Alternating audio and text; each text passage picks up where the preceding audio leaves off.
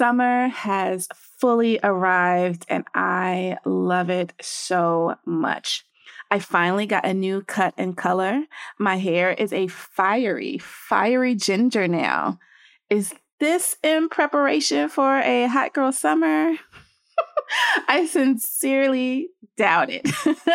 I am actually thinking of taking June off from social media, including the dating apps. But, you know, I'm going to be honest, the way these 40 plus ovulation cycles are set up, I don't know. I might have to, I don't know, get some strange every now and then. I, um, we'll see. Anyway, I want to focus on some writing projects that are really important to me that I just have not settled down to do, and social media is a major distraction.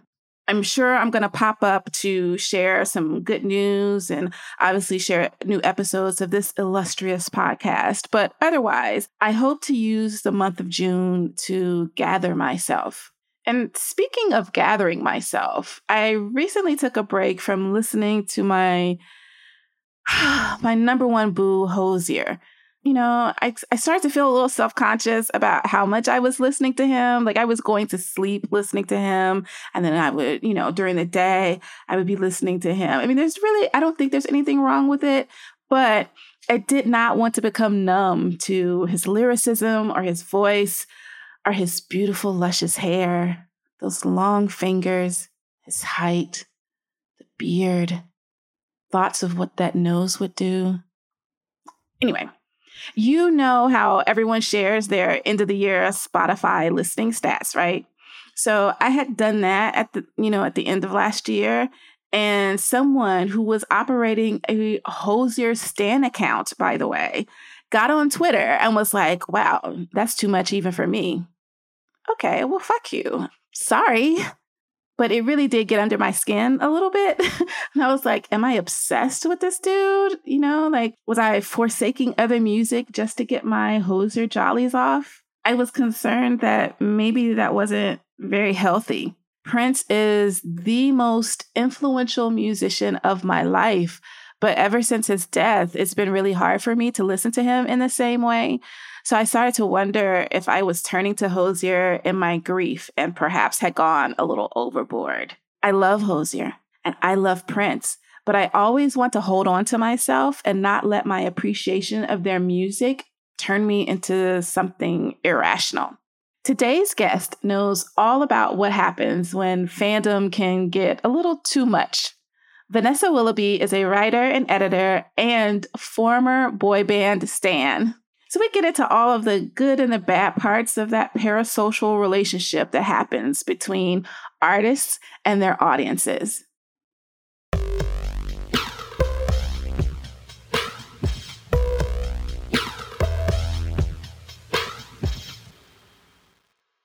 This episode is sponsored by Shaker and Spoon. Shaker and Spoon is a subscription cocktail service that helps you learn how to make handcrafted cocktails right at home. Every box comes with enough ingredients to make three different cocktail recipes developed by world class mixologists. All you need to do is buy one bottle of that month's spirit, and you have all you need to make 12 drinks at home. At just 40 to $50 per month, plus the cost of the bottle, this is a super cost effective way to enjoy craft cocktails. And you can skip or cancel boxes at any time. Invite some friends over, class up your nightcaps, or be the best house guest of all time with your shaker and spoon box. Get $20 off your first box at shakerandspoon.com slash this is good. That's shakerandspoon.com slash this is good.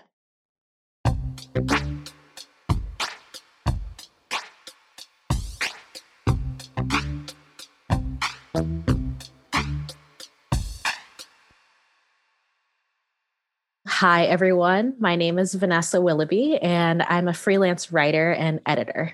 And today we are going to talk about being a boy band stan.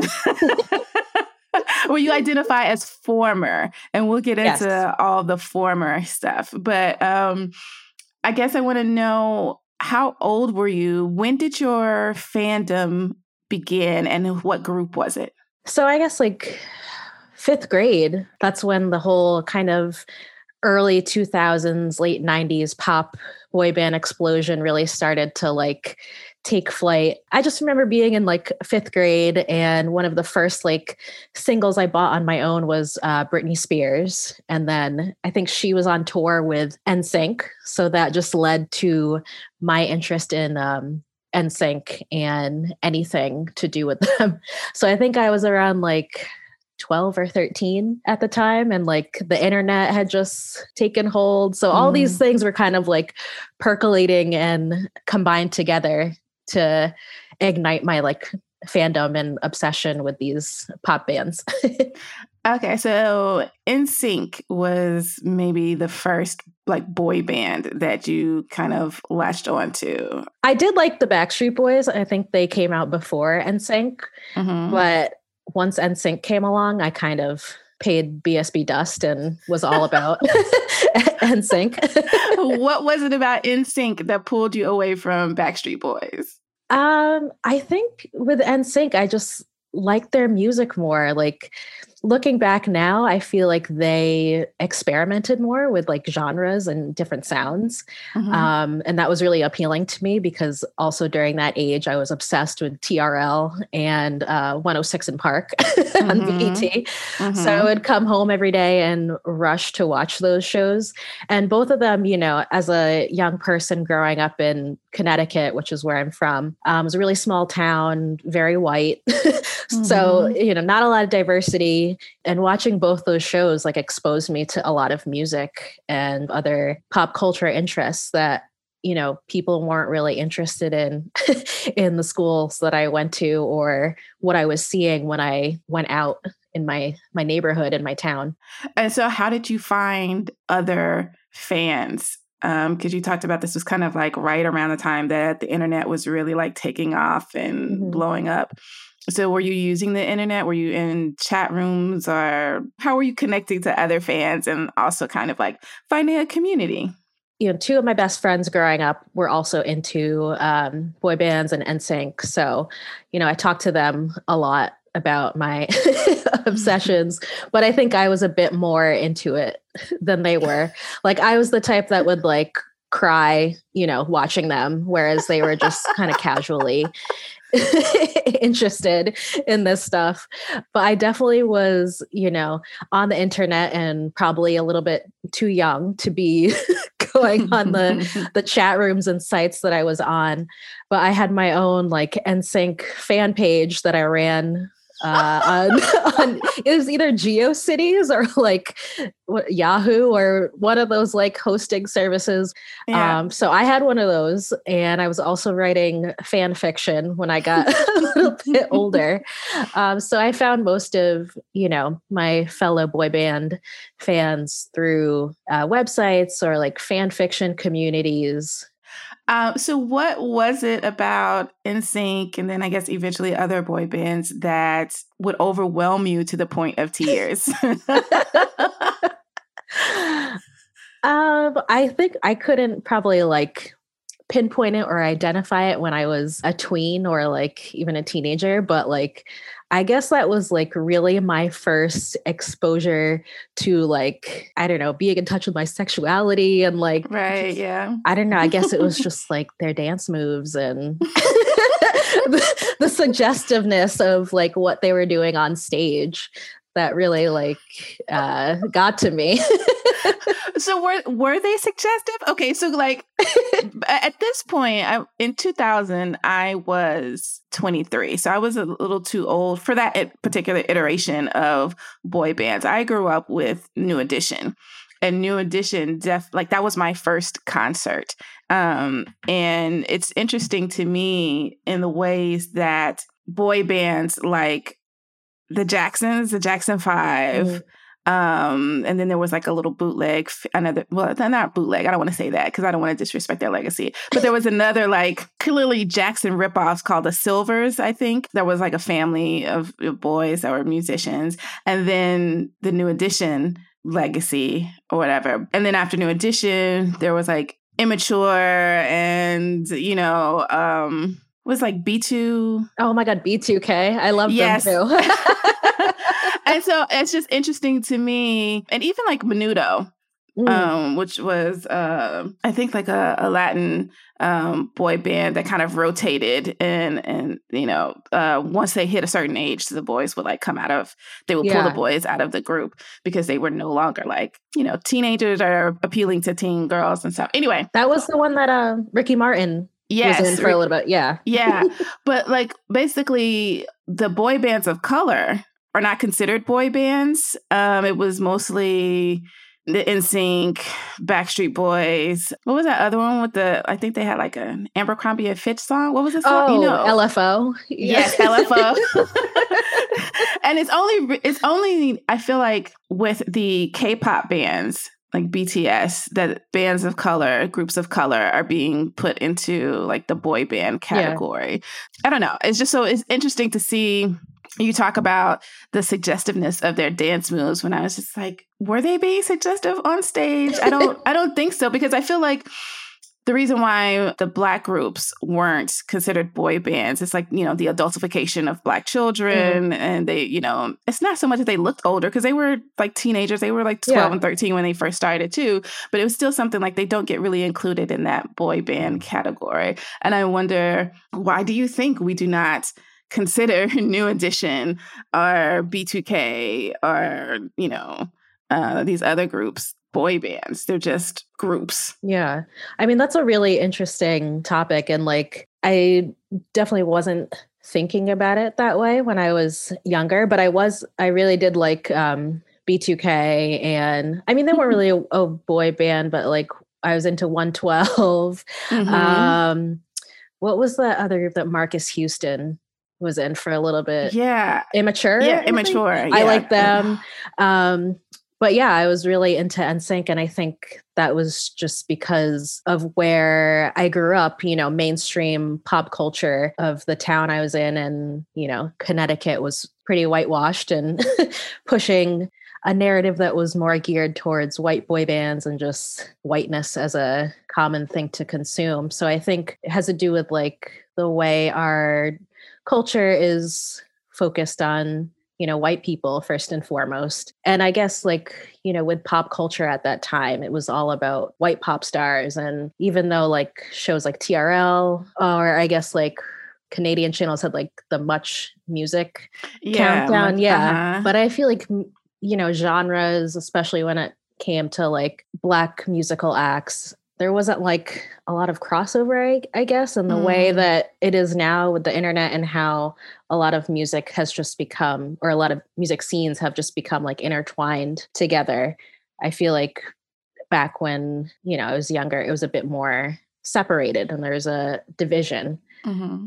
So, like the history of boy band, well, not just boy bands, but also i don't know teen stars that you know taken over mainly teen girl american teen girls minds goes back for you know a really long time on like the 50s and 60s and oh teeny boppers yeah right? teeny boppers but i'm thinking like uh like people who end up on like tiger beats and stuff like that you oh. know these you know these crushes that everyone would have and how for the boys at the time through like the 60s and the 80s even into the 90s with like home improvement and the, the little teens on there and stuff like that the boys they were considered like teen idols that's what i'm looking for yeah. little teen the teen idols were considered, you know, safe enough because mm-hmm. they had like, you know, kind of soft, still baby, kind of feminized features, uh, but they were still supposed to be boys, right? They were still mm-hmm. like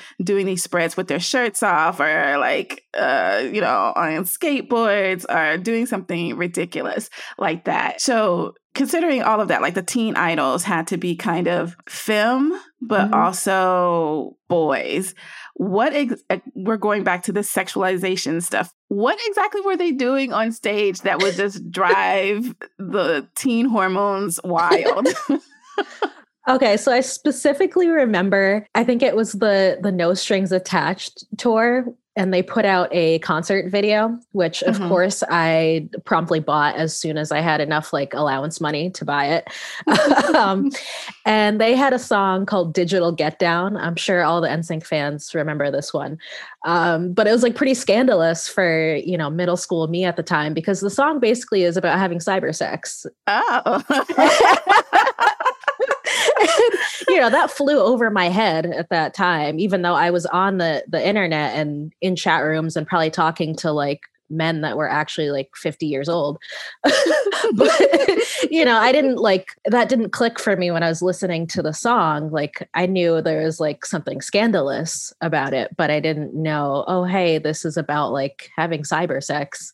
Um, but they performed that song in the concert video and the dance routine they had there's one part where they like get down on the stage and lick the floor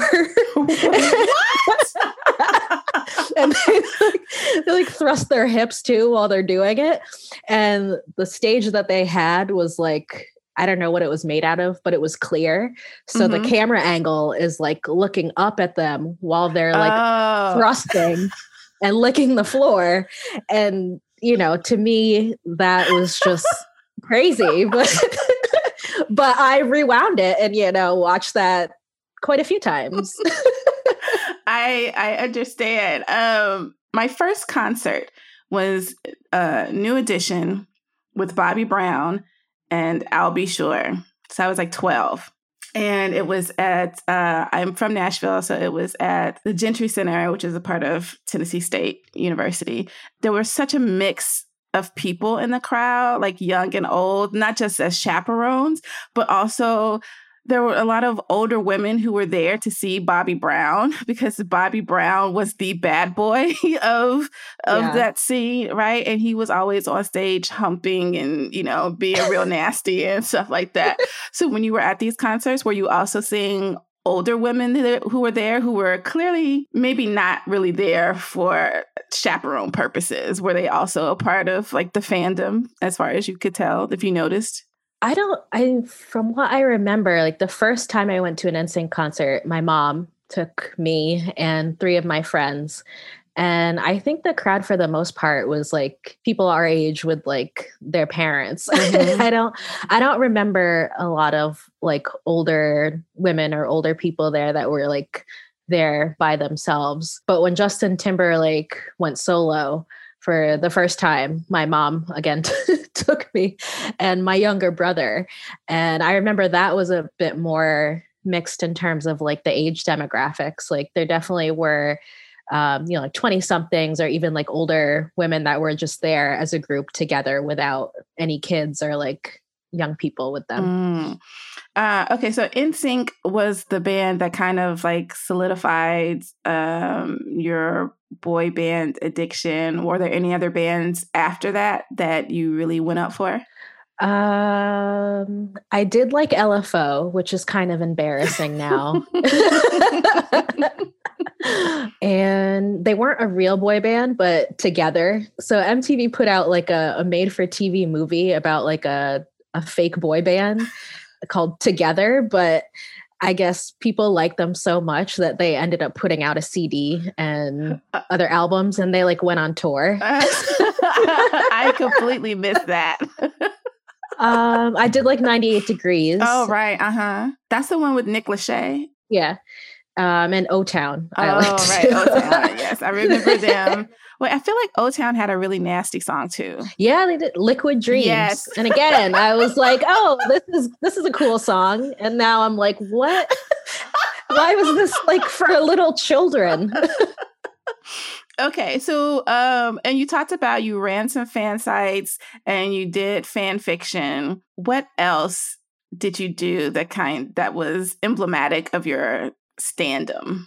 I remember in it was either like fifth grade or early middle school. I definitely like got into little arguments or tiffs with other girls at school that, you know, were Backstreet Boy fans. Uh, So uh-huh. it was like arguing on the playground about which band was better and who was the hottest member. Um, and, you know, my room was like you couldn't see the, the the walls at all because I had like magazine cutouts, computer, like I you know wasted all the computer ink mm-hmm. um, printing out pictures and stuff. Um, yeah it was just wall to wall covered with with photos and stuff. Oh i remember one time the local radio station had a like it was either a giveaway or some kind of contest. And you know back then when we had you know people had dial up you're you would get kicked off the mm-hmm. kicked off the line if somebody picked up the phone. Yeah and i remember like one of my parents being like really annoyed because I was hogging the phone line because I was trying to vote for whatever this radio station concert was. I think it was like a trivia thing. But I remember what I won. It was a an NSYNC board game, which I never played. Do you still have it? I think it's somewhere buried in my mom's garage. I had one of the the bobbleheads too that they put out. Yeah. I still have that. What else do you still have? What other memorabilia do you still have? Uh, I had one of those, I forget what they're called. It wasn't a G Shock, but it was one of the watches where you like press the button on the side and it plays a little snippet of bye bye bye and it has like them dancing on the screen. I still have that. I love it. That's so cute. Oh, okay. So, at what point did you realize you had to kind of step away from being a boy band stan? Probably the end of high school because that was when like pop punk and emo was getting really big mm-hmm. and being a teenager and everything i had a lot of anxiety and was dealing with like depression and all that so that music like didn't speak to me as much and i was more interested in my chemical romance and taking back sunday and saves the day and dashboard confessional mm. um, like all those bands seem to speak more to like what I was going through, even though, you know, they're like all older tattooed white men and a mixed race girl from Connecticut. Um, also in like pop culture during that time is when the boy, whole boy band scene started to die out mm-hmm. as well. So it was kind of just like a natural progression from that sort of music into something a bit more like aggressive. Yeah. I guess. And but when they have those um reunion moments, because there was wasn't there like a reunion tour where it was Backstreet Boys and NSYNC or something like that not too long ago? Maybe like yeah, last... it was uh Backstreet and New Kids uh, on the ah, block. Right. Okay. So even though it wasn't NSYNC, do you feel drawn to those moments though? I do. I mean, I would if NSYNC decided to do a reunion tour. Mm-hmm. I would go. Like like no lie, I still like, you know, listen to some of their their stuff on Spotify when I'm feeling like nostalgic mm-hmm. and want to feel better in a bad mood or whatever. But now that I'm older and can like reflect and my tastes have changed and also kind of gone back to things that I used to like. Mm-hmm. Um, you know, I just associate that fandom with more so good times and like the innocence of youth and the pure fun and like devotion that comes with being really into boy bands at that age. Yeah. Um, what do you think being a fan taught you? I guess uh, the, like the power of being a teenage girl in a way. Mm-hmm. You know, I feel like with pop music and boy bands and interests that are geared toward like young teen girls, it's always seen as something like frivolous or silly. But when you think about it, these fans like united and were able to put these boy bands on the map. And if you just look at like the record sales alone of like NSYNC's albums, it's pretty amazing how wide their reach was and how popular they were. And I think that's due to the power of teen girls being able to come together and unite and yeah for sure i mean I, I talk about this often but you know i think about the trajectory of the beatles and how you know mm. people were so dismissive of them because all these teen girls were screaming and fainting and falling out and loving them and now there's like 50 60 year old men who are writing whole books about the power mm-hmm. of the mm-hmm. beatles and how they are the musical geniuses and how they changed the trajectory of music and there's documentaries about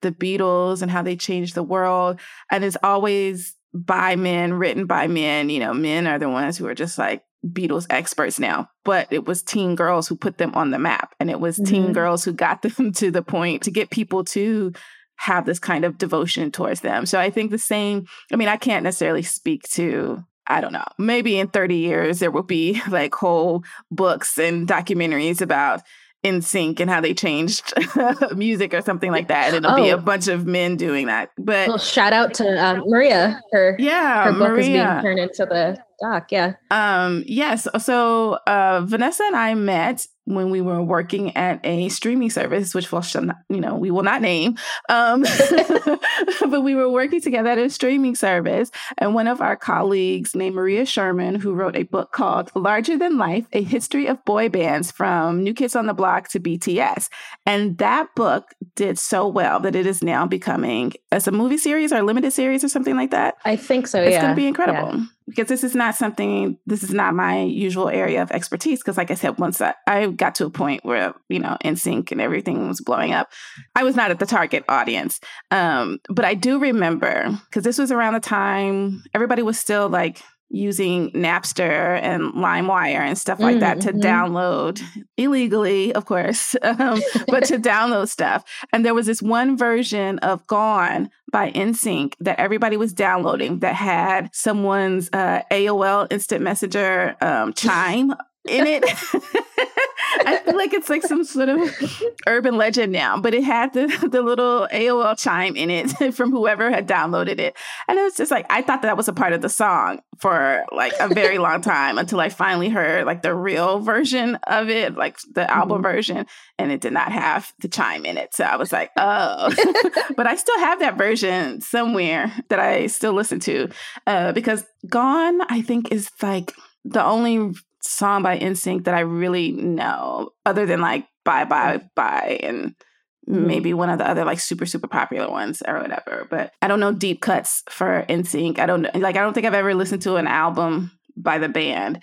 I listened to Justin Timberlake's um, first album. I think it's Justified, and I really like that. I think Justified was a great album. Word to Timbaland, and it's such a good like house cleaning album, which sounds like that that doesn't sound like a compliment, but it really is a compliment, you know, because anything that you could put on to clean your house that keeps you grooving, that keeps you like motivated and interested in in what you're doing and just like physically present is great.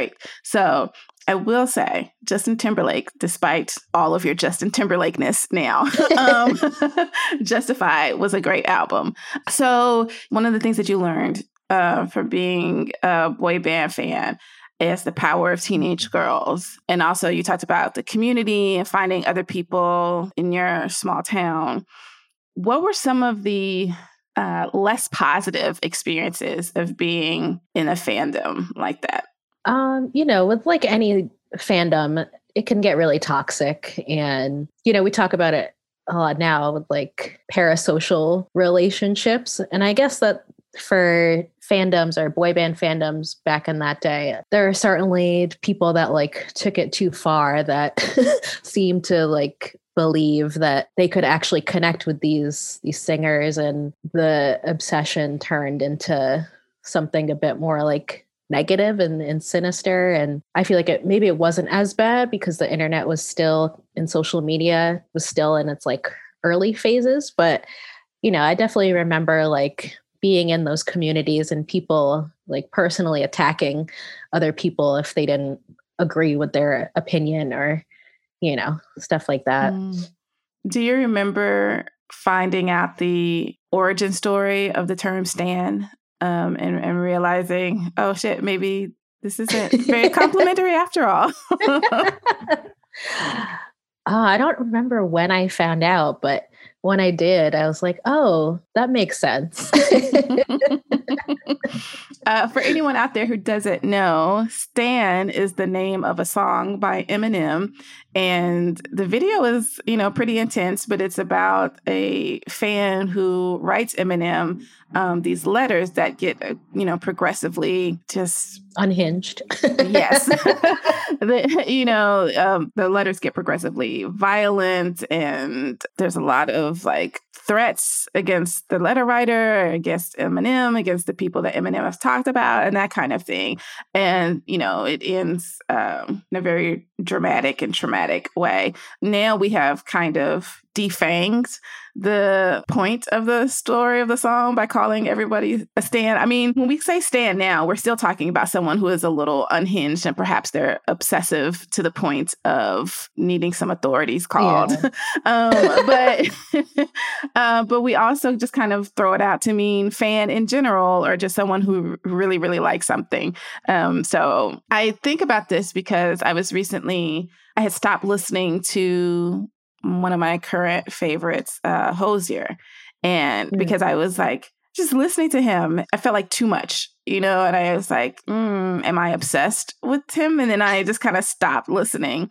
Um, and I also found myself on social media ready to like jump into discussions with, you know, I would mm. see stuff retweeted or shared or whatever. And I would be like, oh, I should jump in to defend him or mm-hmm. I should jump in to explain this situation or something like that. And I was like, that man does not need me to defend him. Like, this, you know, I, first of all, I am too old for this, and secondly, no, like that's just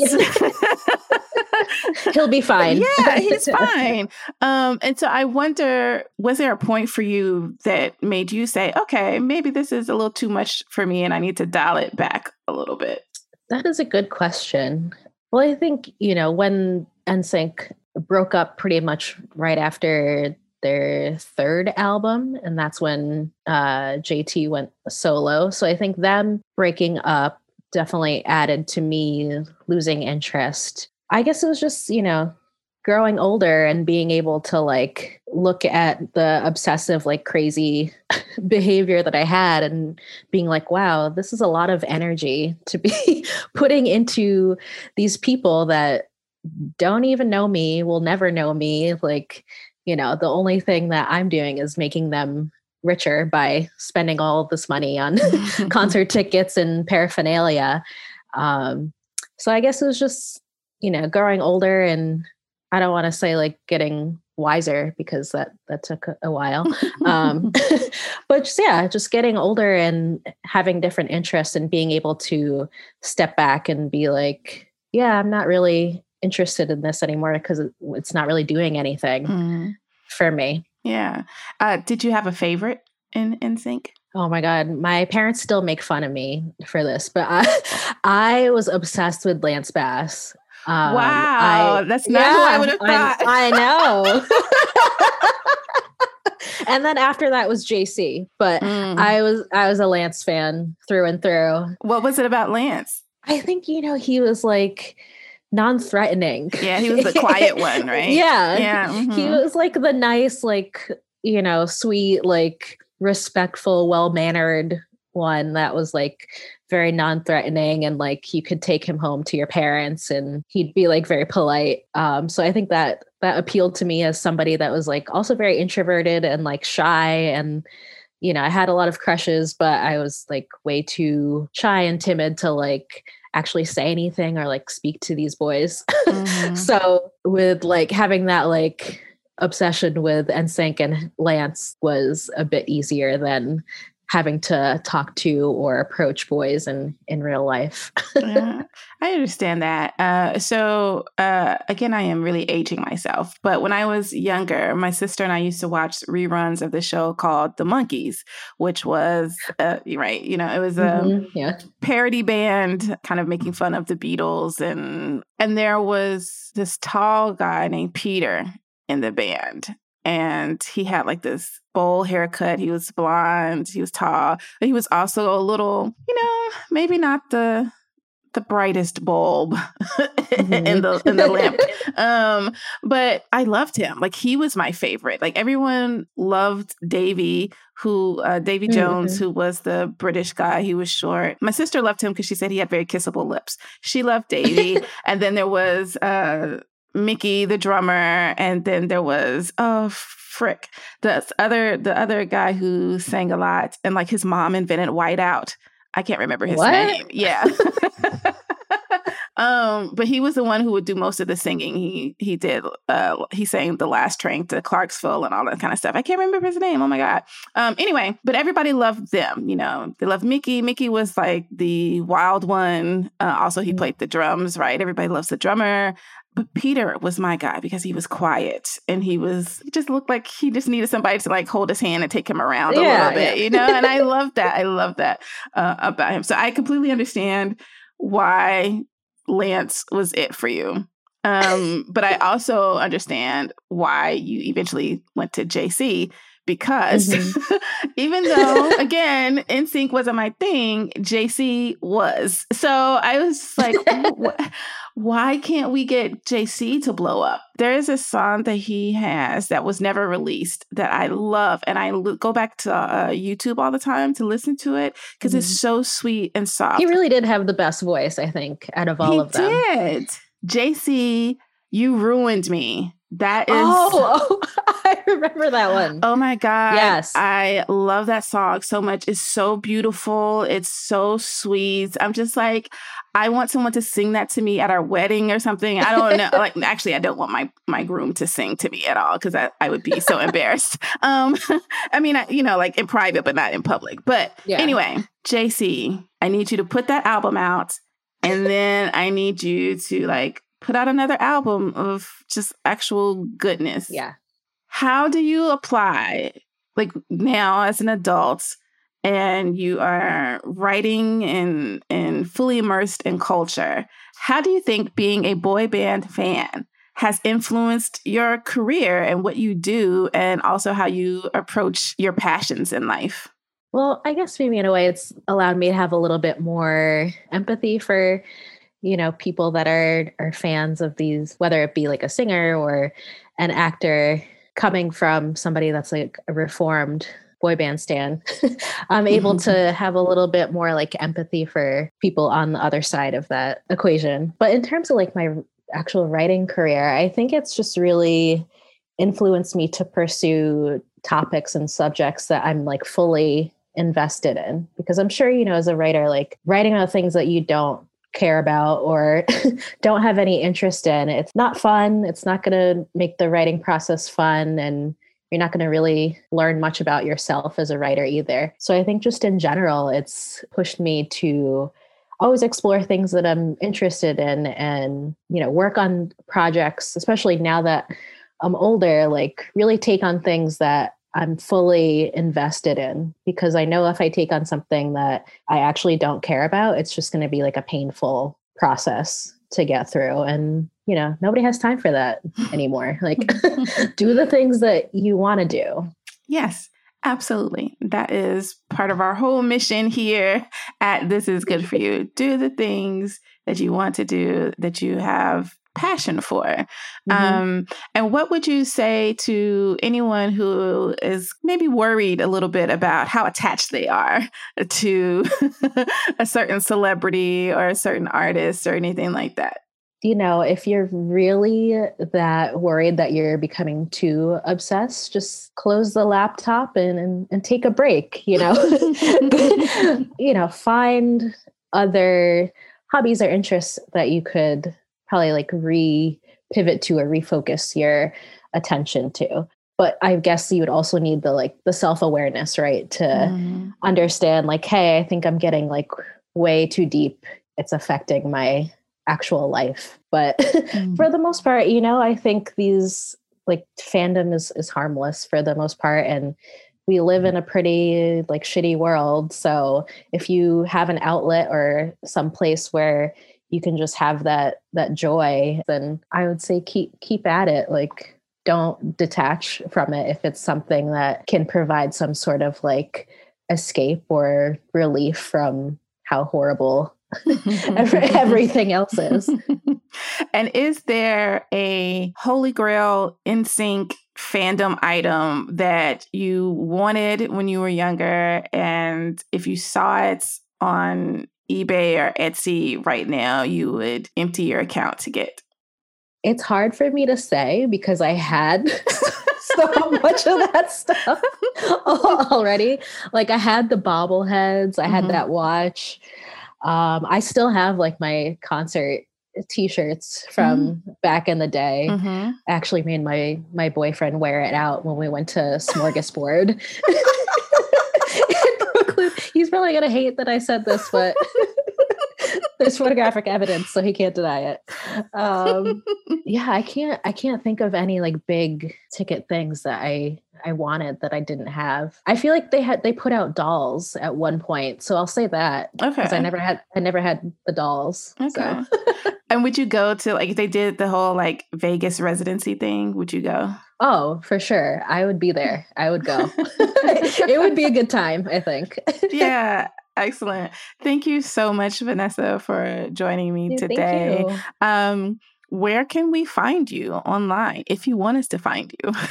um, you can find my writing um, at Bitch Media, RIP. Mm-hmm. But I mm-hmm. have, I, you know, I have a lot of writing um, that I did with them. I write for Book Page, so you can see my reviews there, and still working on like freelance stuff. But I'm around. yeah. Excellent. We'll we'll put your link in the um, description so people can get to you. Thank you so much for talking to me today about being a boy band fan. Thank you.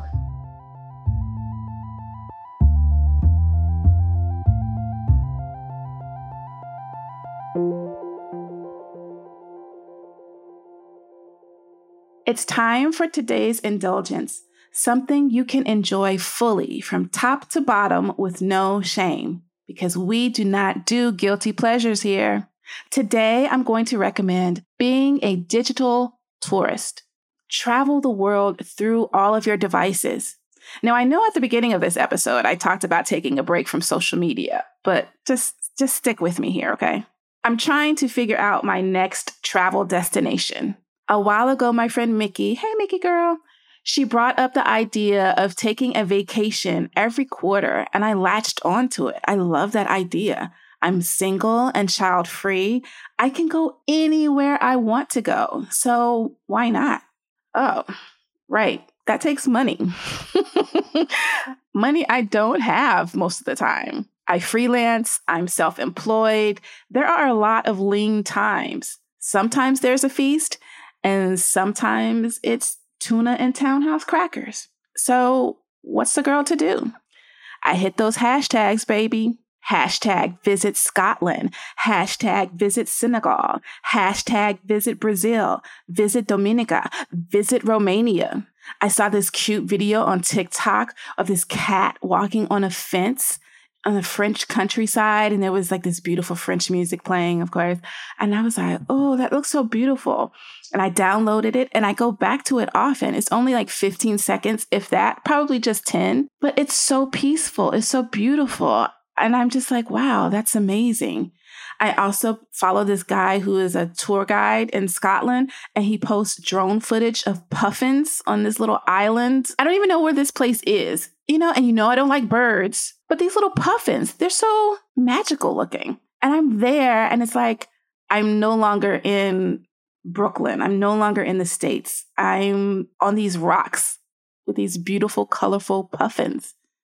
Also, they're like cooking videos from around the world that I watch, you know, people cooking the foods of their cultures. And I'm just like, yes, I want that. It's just me touring these places that I may never get to, but I can from my phone. Now, I will admit that clicking those different hashtags and social media accounts can become like a tool of procrastination, and it can be really easy to make yourself a little sad thinking about how you may not ever get to those places.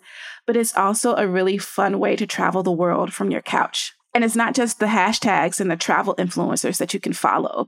So many museums have virtual exhibits that you can scroll through. There are also natural landmarks that you can walk through from the convenience of your phone or your computer. Technology has become like a blessing and a curse for the most part. But with most things, it really is a matter of being responsible and like putting yourself maybe like on a little time limit to make sure that you don't lose yourself completely. Be a digital tourist. Visit the places you've always wanted to see or use those virtual destinations as a way of planning your dream trip. Technology has made our world smaller, so we should take advantage of that. So let's go see if they've cleaned all the cake off the Mona Lisa without the crowds and without the expense. This has been your indulgence. You have been absolved.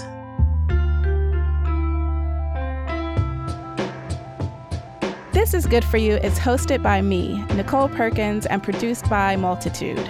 Our lead producer is Eric Silver, our editor is Mischa Stanton, and our executive producers are Amanda McLaughlin and me. Our theme was created by Don Will, and our art is by Jessica E. Boyd. You can follow the show at This Is Good Pod, and you can follow me at Tennessee Whiskey Woman. That's T N Whiskey with an E Woman. And a huge, huge thank you to everyone who supports the show on Patreon, especially to our supporting producer level patrons Chelsea, Conchetta, Courtney, Elizabeth, and Mira. To get exclusive rewards like stickers, monthly playlists curated by me, and even custom drabbles written just for you, join us for as little as $5 a month at patreon.com slash thisisgoodpod. This was good for me. Was it good for you?